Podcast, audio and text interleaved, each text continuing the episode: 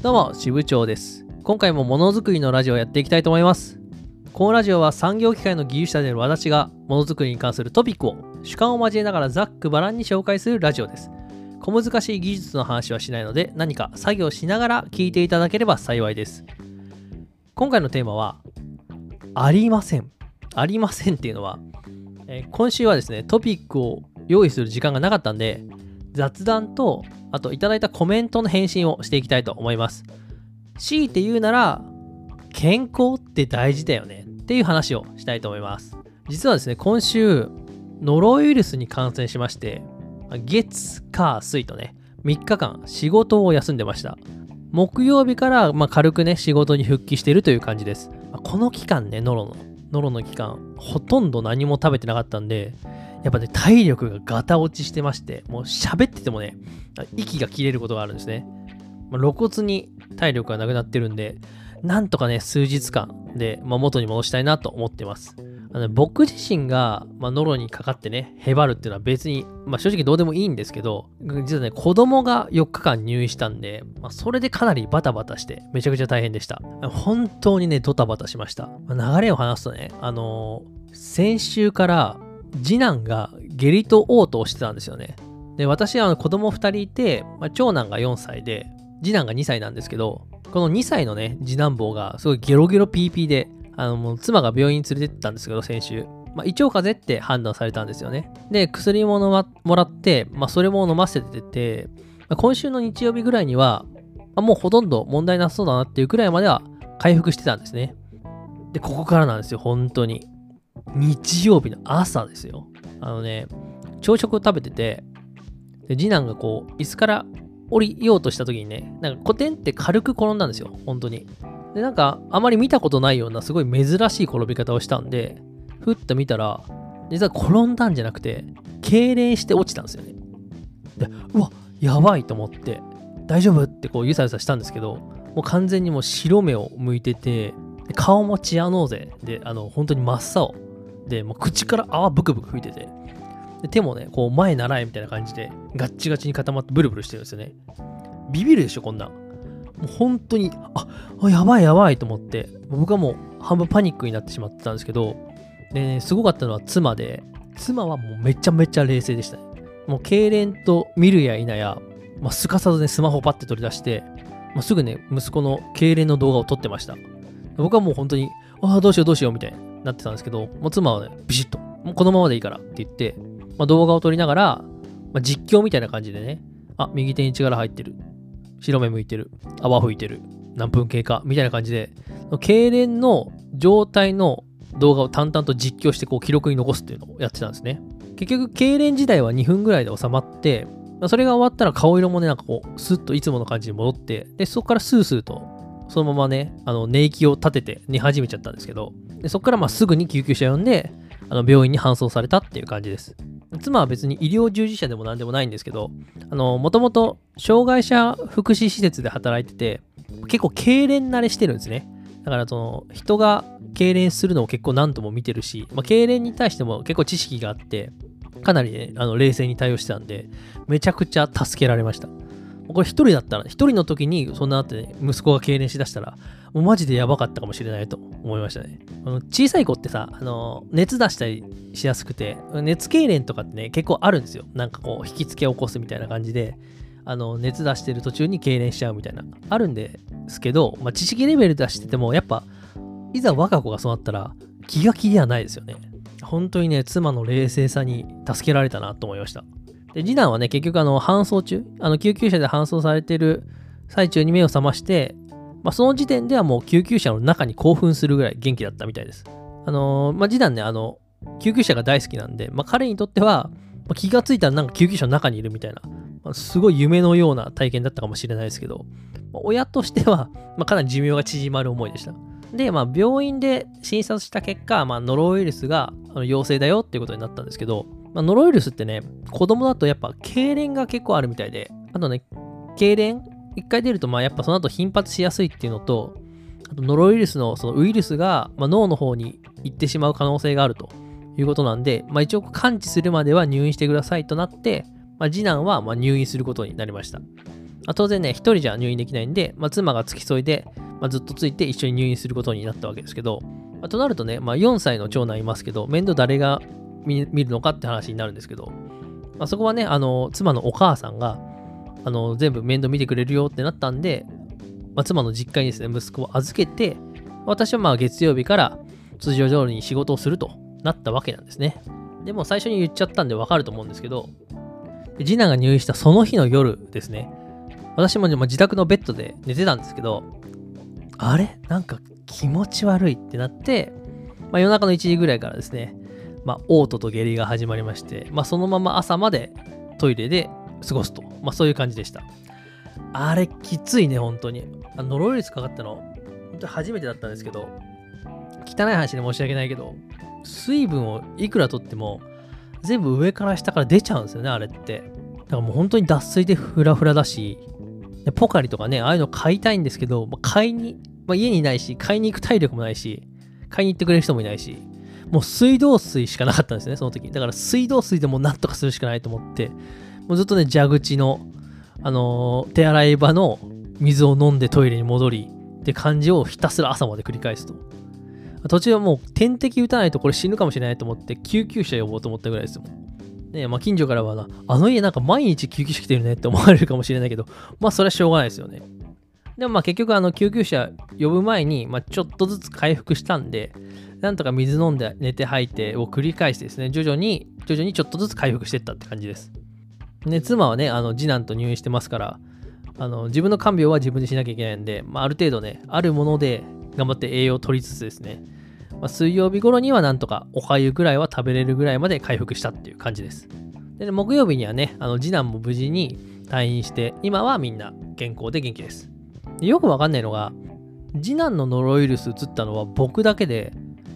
どっちかって言ったら妻とか長男の方が次男とはあの距離的にもあの接触してる時間とかも長かったはずなんですけどなんか妻と長男はかからなくて、まあ、運がいいことですね。僕だけかかったって感じですね。不思議ですよね。で僕あの次男とすごく顔が似てるのでなんか体質も似てんのかなっていう感じですね。人体の不思議を感じました。やっぱね家族と自分の健康、これ本当に大事だなっていうのがよく分かりました、今週で。まあ、今回はね、感染症だったけど、あの体のケアとかね、まあ、健康的な生活をするための努力とかね、ああいうのってやっぱしなきゃいけないなって実感しましたね。やっぱ自分が病気になってもダメだし、やっぱ家族が病気になってもね、やっぱみんなで支えていかなきゃいけないから、すごい大変になるし、みんな健康っていうのがやっぱ一番幸せなんだなって思いましたね。まあ、最近ね、ちょっとね、太ってきたっていうのもあるし、なんか免疫落ちてる系男子なんで、まあ、これを機にね、ちょっと健康オタクおじさんになろうかなと思いました。という話です。皆さんもね、あのー、健康にはくれぐれも気をつけてください。マジでね、体は本当に資本だなって。なんかこう、ポッドキャストをね、ちゃんと撮れてるってことを幸せに感じますね。で、一個自分を褒めたいのは、この期間、この、うわーっていう、この、もうノロウイルスの期間ですら、私は毎朝と夕方にやってるですね、Twitter の技術情報の発信、一切途切れてないですからね。これは素晴らしいと自分で勝手に言ってます。まあ、基本的にね、ストック用意して、まあ、予約投稿してるんで、基本的に私の身に何かあっても、しばらくは支部長自身は生きてるんで、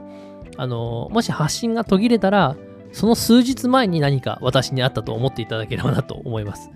というわけでね、ラジオのネタが仕込めなかったんで、今週はこんな感じの雑談となります。あと、本当はね、あのー、土曜日に開催される予定の FA 設備技術勉強会っていうね、あのー、のがあるあ、るんですよ、ウェブの。それのライトニングトーク枠っていうので、登壇する予定だったんですね、私が。とか登録してたんですけど、まあ、こんな感じなんで全然資料間に合わなくて、まあ、キャンセルをしてしまいました。いや楽しみにしてたんですけどね、本当に申し訳ないですね。次回、あの、ぜひ再チャレンジしたいと思ってます。ということでね、あの、雑談はここまでで、ここからはちょっとコメントを返していきたいなと思います。ありがたいことにですね、まあ、Twitter ではなくて、ポッドキャストの方にコメントを残してくれてる方もいるんで、まあ、Twitter だとね、僕が Twitter で、あの、リプライで返信するんですけど、あの、ポッドキャストの方のコメントを返す手段がないので、まあ、そのコメントを、まあ、ここで返していきたいなと思います。まずですね、第18回、機械学習って言葉さ、なんか変じゃね？っていうエピソードでいただいたコメントです。自分も機械学習という言葉には違和感を感じてましたね。ということですね。あ、ありがとうございます。ですよね。あの、機械学習って言葉って聞き慣れちゃってこそ今で普通にふーんって感じだけど言葉だけ冷静に見たらやっぱちょっといけてない用語なんですよね機械学習ってなんかねこの前ねなんかウェブの広告のバーナーで機械技術を学ぶならみたいなさ広告がボンって出てきてすごい機械系のなんかこういうテキストとかでもこういう広告とかバナーあるんだ珍しいと思ってクリックしたらあの機械学習の技術を学ぼうみたいな AI のセミナーの広告でしたからね。それの略、それを略して機械技術を学ぼうって、あの、バナーになってたんで、ちょっと略し方おかしいだろってすげえ思いました。もしかしたら、ね、僕を釣るためだけに生み出された広告のバナーだったかもしれないですけど、まあこういうね、なんか機械っていうと、もうなんか機械学習みたいなね、そっちと結びついちゃうと、ちょっと機械をやってるものとしてはちょっと悲しくなりますよね。まあ、今後もね、AI 広がっていくと思うんですけど、まあ、なかなかのこの機械学習って言葉は、ちょっともうちょっと良くなってほしいなと思いながら、まあまあもう定着しちゃってるんで無理だろうなというところですね。というわけでコメントありがとうございました。次ですね、えっ、ー、と、工業技術博物館に行ってきたっていうね、25回目のエピソードでいただいたコメントです。東武動物公園駅、地元民ですが、全く知らなかった。工作機械マニアとしてぜひ行ってみたいと思いました。紹介してくれてありがとうございます。とのことです。こちらこそありがとうございます。意外と、あれなんだね、地元民でも知らないもんなんですね。確か確かに、あのー、この博物館って大学の中にあるんで、外から見ても、なんだろう、フラットはたどり着かない位置にあるんですよね。まあ、興味を持って見に行かないとたどり着かない場所っていうかな。あの、例えばね、あの岐阜にさ、山崎マザックが作った工作機械博物館っていうのもあるんですけど、あそこもあそこで、そのために行かないとたどり着かない場所ですからね。まあ、工作機械ね、マニアとして、ぜひともですね、工業技術博物館行って、その後は、岐阜の山崎マザック工作機械博物館に行ってみてはいかがでしょうか。で、その後に広島の呉市のね、大和ミュージアムに行って、あの、戦艦大和のね、砲台を削り出した大型旋盤見ましょう。まあ、これね、僕が 今後行きたいなと思ってる場所なんですけどね。あ、コメントありがとうございました。次ですね。第28回、情報発信のその先へ。これからやりたいことを語る会、リビさんとコラボですね。というエピソードでいただいたコメントです。1ヶ月前から楽しく拝聴しています。同じ工作機械設計者で嬉しくなってテンション上がってしまいました。やっと感想を投稿します。ブログは見させていただいてたのですが、私の好きなポッドキャストでやってくれるとは本当嬉しいです。意識高くていつも見習いたいと思っています。製造メーカー所属でこれからどうにか動かないと思っていたのですが、すごくエピソード共感しました。言いたいことたくさんだけど文字数足りない、わらわらわらと草をいっぱい生やしていただいてね、本当にありがとうございます。工作機械の設計者の方なんですね。いいですね。意外とこの工作機械の設計やってる人って、まあ、Twitter とか SNS 上に結構いるんですよ。意外とね。僕も知り合いに何人かあの他社の人がいるんですけどそういう人たち集めてこう見たら面白いかもしれないですね。なんかこう工作機械の技術者連合みたいな連合軍を作りたいですよね。別にまあ戦うってわけじゃないですけどあの他社の人とねあの話すっていうの結構本当に面白いし勉強になるんですよね。全く違う技術の裾の人と話すっていうのもめちゃくちゃ面白いんですけど結構近い技術をやってる他社の人っていうのも意外と合わないんですよ。だからそういう人たちと交流する場っていうのもなんか面白いなと思います。私も結構 DM とかいただいた場合、勤め先勤め先とかね、結構伝えたりするんで、あのもしもね、工作機械の技術者であれば、ぜひとも何らかの形で交流させていただきたいと思いますんで、メールでもね、Twitter でもいいんで、ぜひとも工作機械業界語りましょ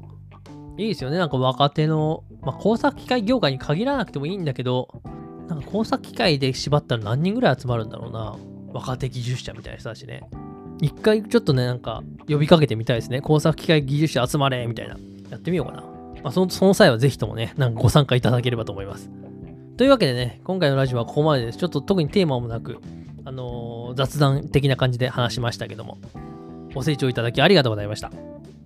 私は支部長技術研究所という技術ブログを運営してます。週1講師を目標に更新してますので、そちらもぜひ覗いてみてください。また Twitter でもね、毎日役立つ技術情報の発信を行っています。朝7時20分、夕方18時20分に投稿してますので、そちらもチェックお願いします。あと、ものづくりのラジオ用のハッシュタグありますので、えーこのラジオの意見や感想などは、シャープものづくりのラジオでハッシュタグつけてつぶやいていただけると非常に喜びます。まあ、今回のようにね、ポッドキャスト側にコメントを残していただいても構いません。その時はね、こうラジオでまた定期的に返信させていただければなと思います。というわけで今回のラジオはここまでです。以上、支部長でした。ではでは。Thank you.